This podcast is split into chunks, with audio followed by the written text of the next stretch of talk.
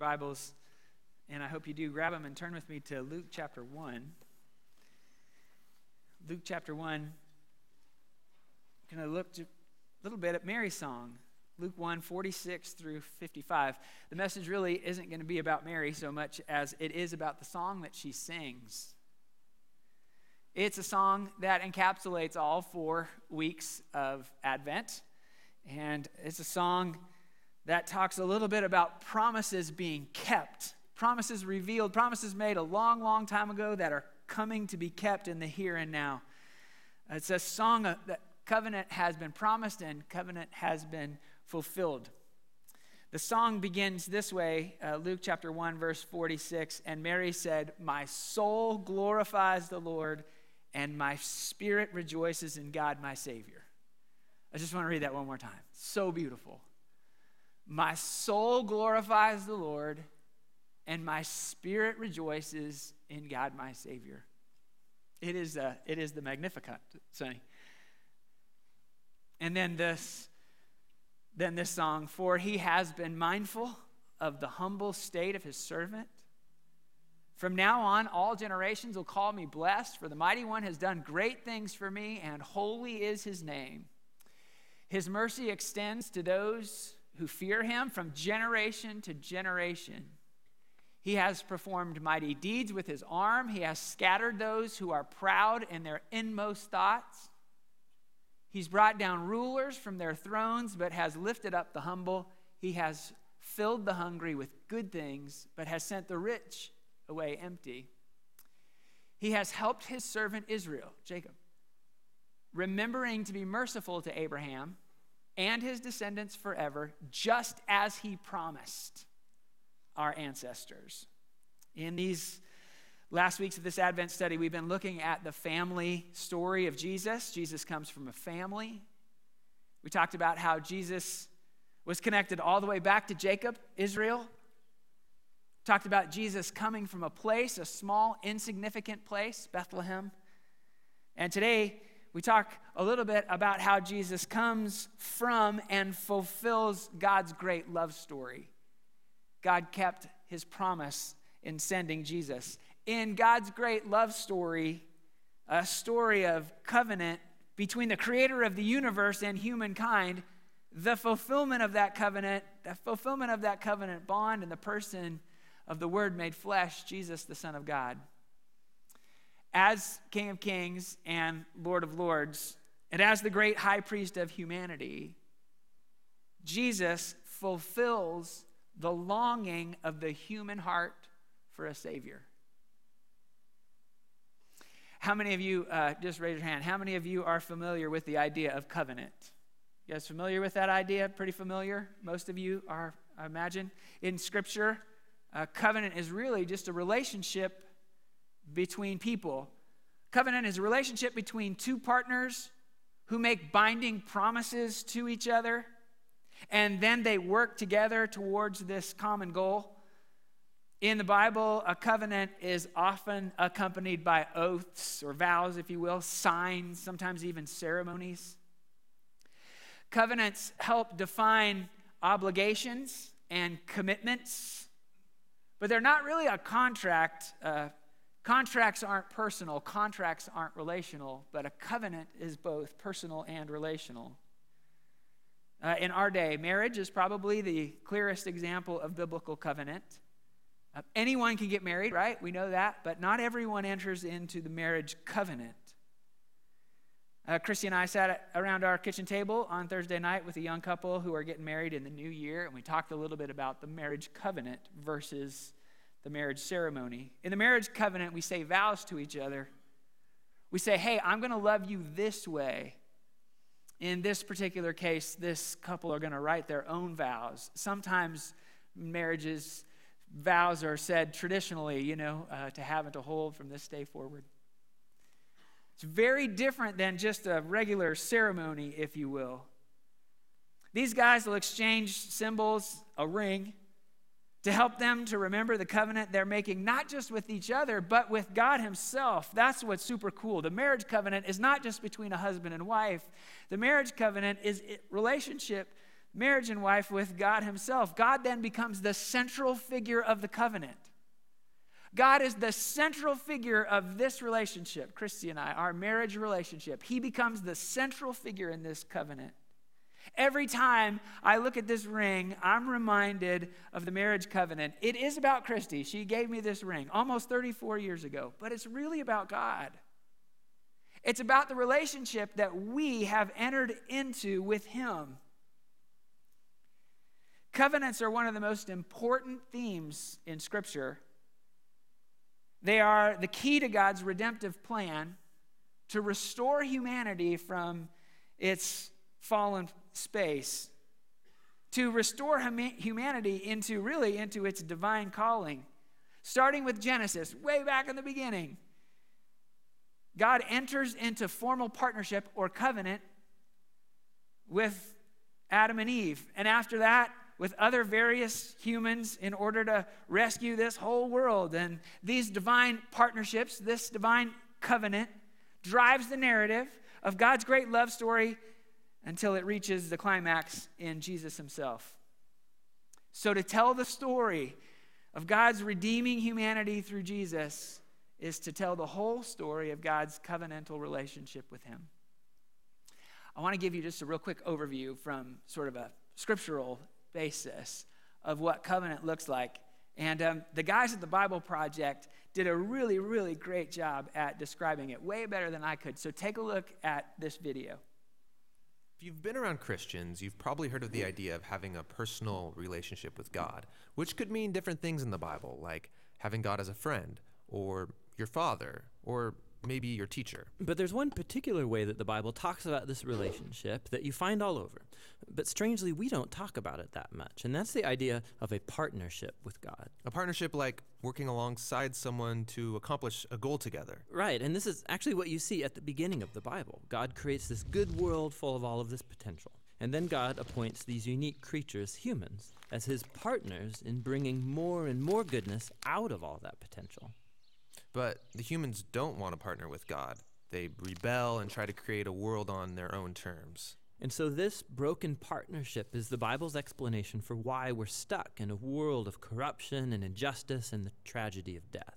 It's not like there's just one or two humans who have bailed on this relationship.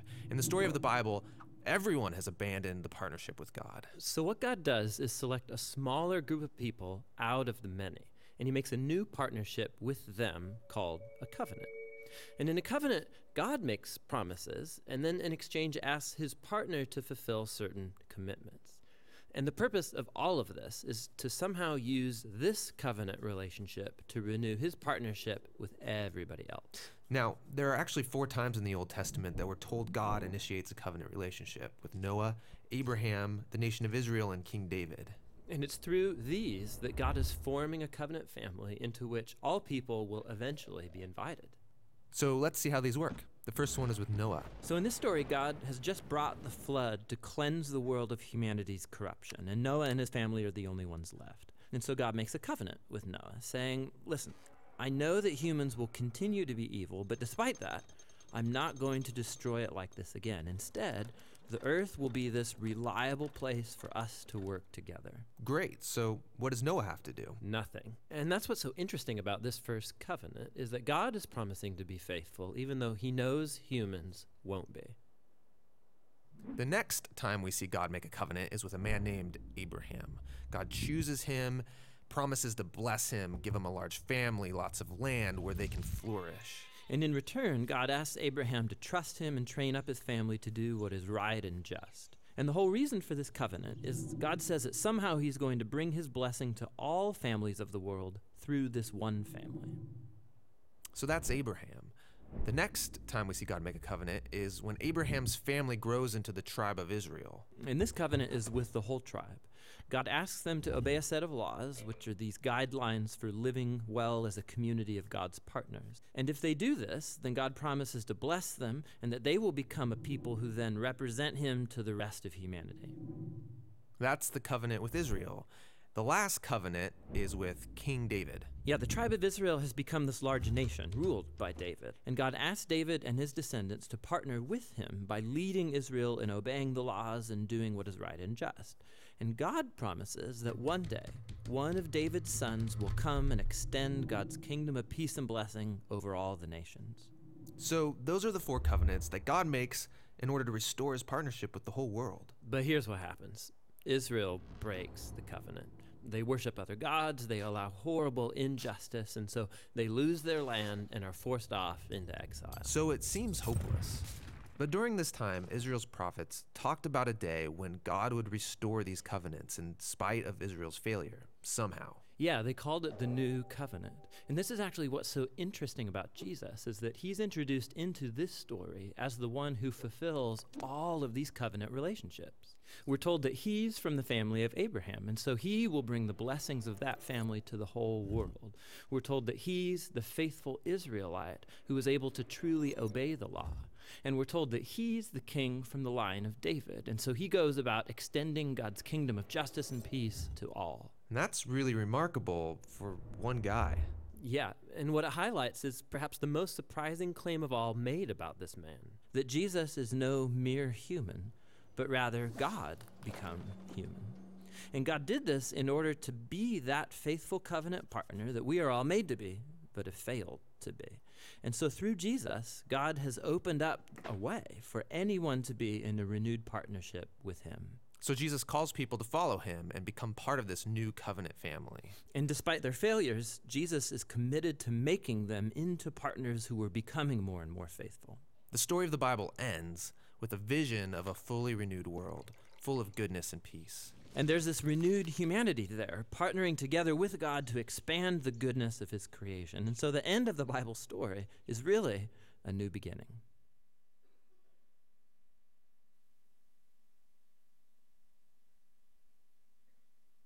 Anyone here ever made a covenant and broken it? Or you've made a covenant with someone and that person has broken it? Uh, either way, it's tragic. The good news of the gospel is God makes a covenant with us which can never be broken. He makes a covenant with his people that he's going to keep his end of the bargain. God keeps his covenant. The story of humanity, the story of his church, even, uh, the story of you and I, unfortunately, is that there are times and time again when we fail and fail again, and yet God continues to move toward us. He continues to come after us. He comes after us tenderly, yes, but He comes after us relentlessly. He cannot not come after us. When Mary begins her song, she's singing the song of fulfillment of God's covenant to his people. It's a song that her people really have been singing for a long, long time. Generations upon generations have been singing this song, in fact. If you have your Bibles and you want to flip over to Jeremiah chapter 31, verses 31 through 34, Jeremiah starts teaching the people, starts telling the people about God's new covenant that's going to come. It's a really important scene in the story of covenant. Jeremiah and Ezekiel actually talk a little bit about new covenant, a new covenant, but only Jeremiah names it this way. Jeremiah 31, 31 through 34 records this promise of God.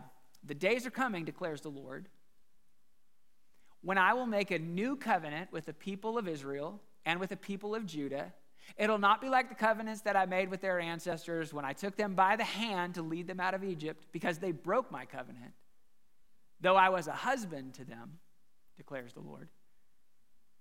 This is the covenant I will make with the people of Israel after that time, declares the Lord.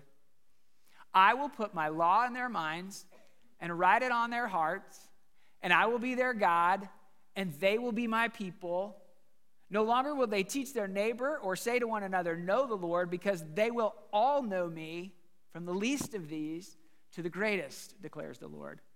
For I will forgive their wickedness and remember their sins no more. From this point on in the story, from this point on in the story of the people of God, they stopped looking backward So much of the story of the people of Israel were always looking back. But from here, the trajectory was changed. Now the people of Israel started looking forward. They started looking forward to something. They started looking forward to the Messiah. No longer were they looking back. From here on out, they were looking forward for this new covenant. When Mary is singing this song, she's singing the song of fulfillment of the past chapters and now the hope of the future. His mercy extends to those who fear him, she says. From generation to generation, he has helped, he has helped his servant Israel or Jacob, remembering to be merciful to Abraham and his descendants forever and ever, just as he promised our ancestors. Mary is singing the song of God's promises, of God keeping his promises. Quick, quick, quick, quick question for you. What song are you singing? What song is your soul singing? This morning. Mary's song is about a song of God keeping his promises. What song are you singing this morning?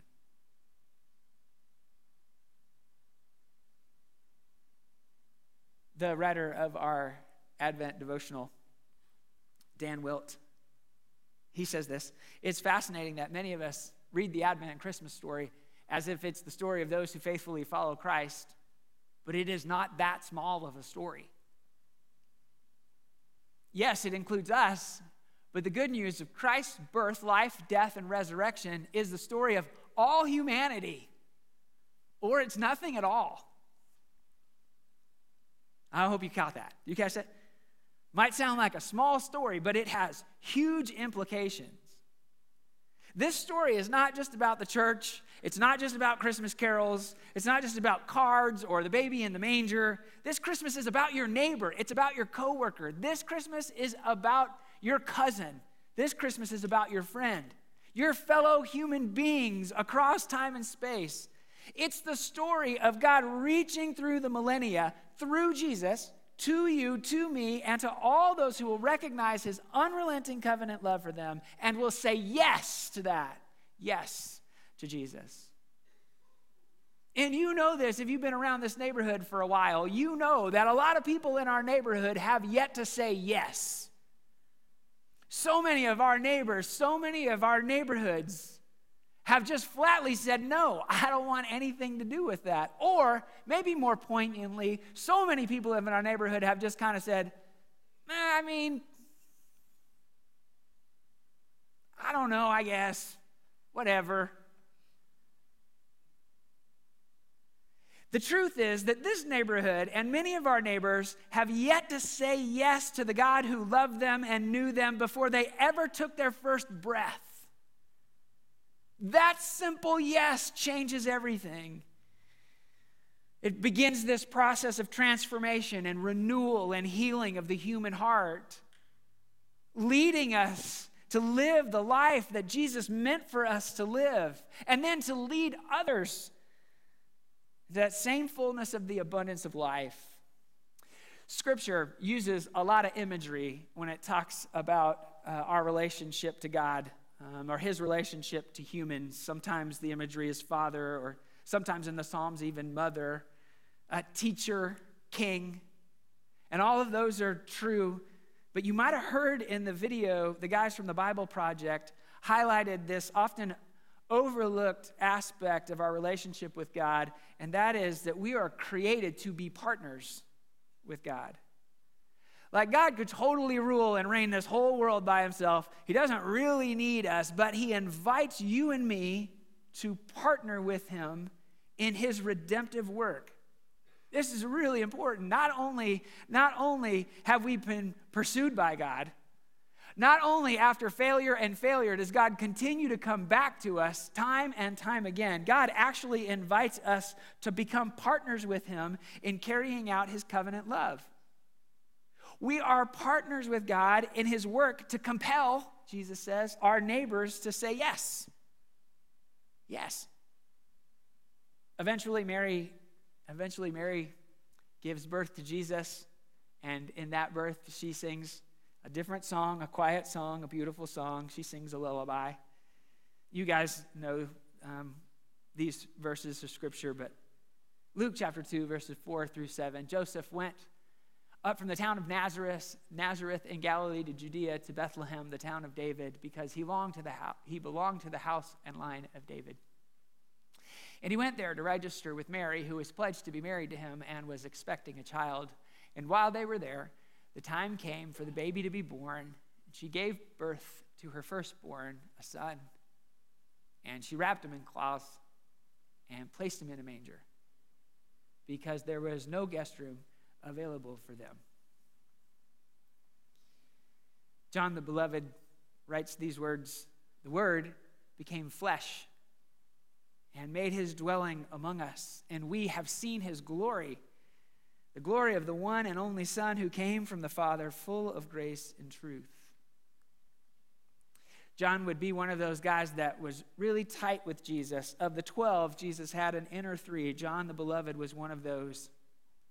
And for three years, he hears Jesus teaching, he hears Jesus talking, and he sees Jesus demonstrating this new way of living and this new way of loving. He hears Jesus talk in parable and he hears him talk in poetry.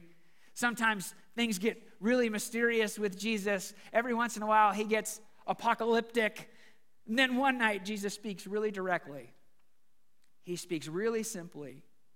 And what he says will take John, the beloved, and Peter and James, and every other follower of Jesus on the wildest and most beautiful adventure of all time. Jesus talks about the cross. But before that, before he goes to the cross, he establishes the new covenant. And he too is going to include a symbol to help us remember the covenant. Luke describes this scene this way Luke chapter 22, verses 14 through 20. When the hour came, Jesus and his apostles reclined at the table. And he said to them, I have eagerly desired to eat this Passover with you before I suffer. For I tell you, I will not eat it again until it finds fulfillment in the kingdom of God.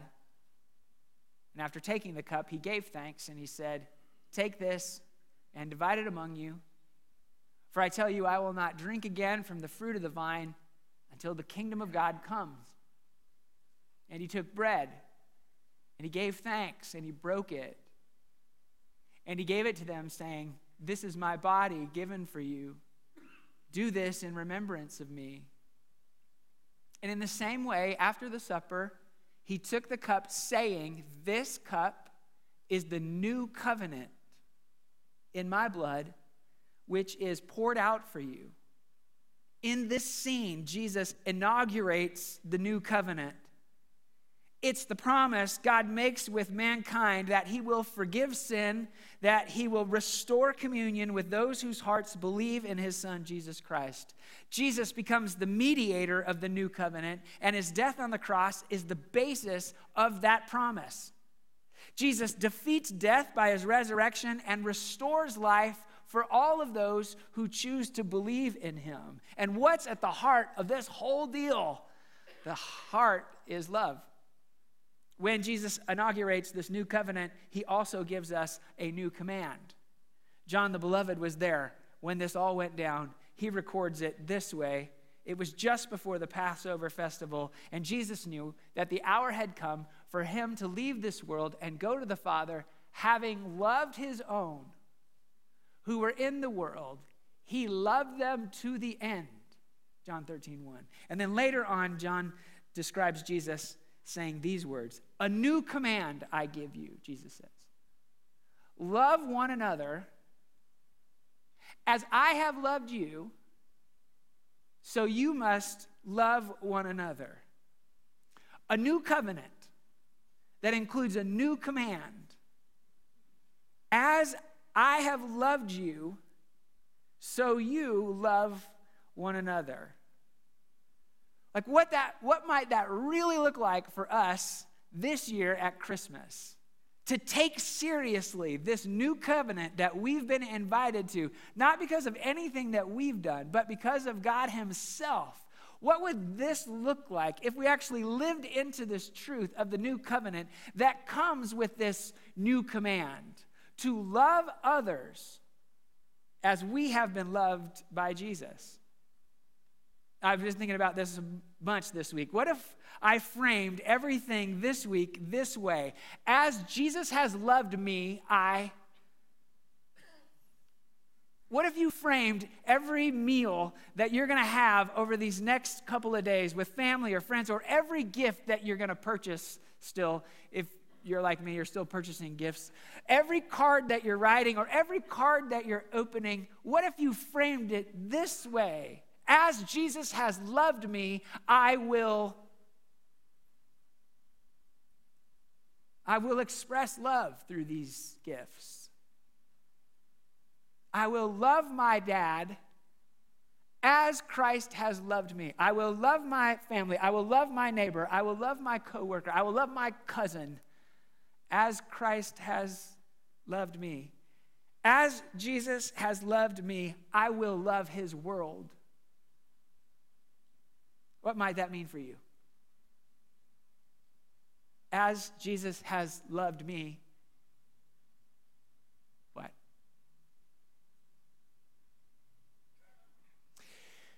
When Jesus introduces this new covenant, much like covenants in the Bible, he chooses to use symbols, the bread and the wine. After breaking the bread and holding up the cup, he says, This cup is the new covenant in my blood, which is poured out for you. Old song sung. Jesus is saying, It's time to sing a new song. And it's a love song. Every time I look at my wedding ring, I'm renewing my commitment and my covenant every time we take communion. It's a reminder at the lengths God would go to keep his promise. When Sanctuary began uh, 12 years ago, we had a small table in the corner, and there was always communion elements available. And we didn't make a big deal out of it, we just kind of sat it over there by itself. A year or so ago, we started setting up communion in the four corners of the room, and at first we didn't make a big deal out of it. It was just set up as a reminder to anyone, to everyone that wanted to participate. But this morning, I can't help but say, guys, at the height, the depth of all that has God has done for us, these symbols are really important for us to remember. I've been inviting you over these last months and today to remember Jesus through the taking of communion. It is a sacred act of remembrance. It doesn't cleanse us, it doesn't bring about forgiveness of sins. In fact, Paul says uh, to the church at Corinth before you participate in this act, examine yourself. Uh, these are the words of Paul to the church at Corinth in 1 Corinthians 11 28. Everyone ought to examine themselves before they eat the bread or drink the cup. I want to invite you to examine and to remember God's covenantal love today through the taking of communion. I'll say a prayer here in just a second, and Sonny will lead us in a time of worship. I want to invite you to come to the table to take and eat and remember the lengths that God has gone and is going to restore and renew relationship with you. One more word and one more passage of scripture before I close you and I are bearers of a covenant story with humanity in which God is the loving pursuer of the heart. You are the pursued. Could we, could you, could I, the rest of this week, could we just, could we just rest in the essential message of that story? That He has come for us that you are loved by the creator of the universe and that he has come in flesh and blood so that you could know God and be known by God. That God knows your name, that God knows your need, that God knows the pain that you've incurred by covenants being broken, and that God has come for you. Only God can give us real hope. Only God can give us real peace. Only God can give us real joy. And only God can give us real love. He demonstrated his love by sending Jesus. Jesus That's the name that God goes by at Christmas. And it is in Jesus that you and me and your family and your neighbors and your coworkers and the world will find the life for which we're all looking. After Jesus is crucified and resurrected and has ascended on high, John the Beloved gets another glimpse of all that God will go through, the extent in which God will keep his covenant, God's partnership with his people, and God's love for his people. Uh, the video pointed to it when said that at the end there would be this whole new humanity. John says it this way in Revelation chapter 21. Then I saw a new heaven and a new earth. For the first heaven and the first earth had passed away, and there was no longer any sea. I saw the holy city, the New Jerusalem, coming down out of heaven from God, prepared as a bride beautifully dressed for her husband. And I heard a loud voice from the throne saying, Look, God's dwelling place is now among the people, and he will dwell with them, and they will be his people, and God himself will be with them and be their God. And he will wipe every tear from their eyes.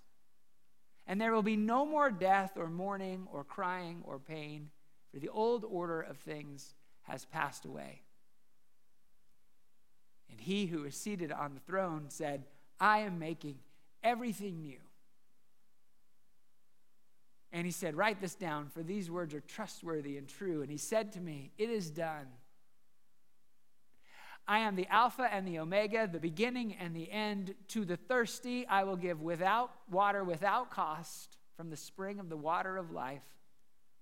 And those who are victorious will inherit all this, and I will be their God, and they will be my children. Let's pray together.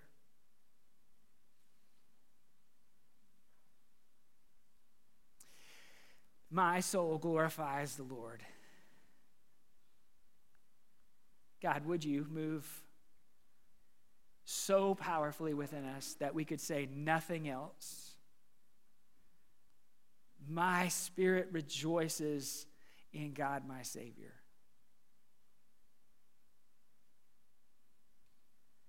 God, would you meet us in the places where our soul and spirit are not praising? Meet us in the places of sorrow and lament and fear and worry. You have come for our salvation, for our freedom. You've come. Would you help us say yes to you? Thank you for loving us. May we love as we have been loved. Jesus, we give you praise. We give you praise.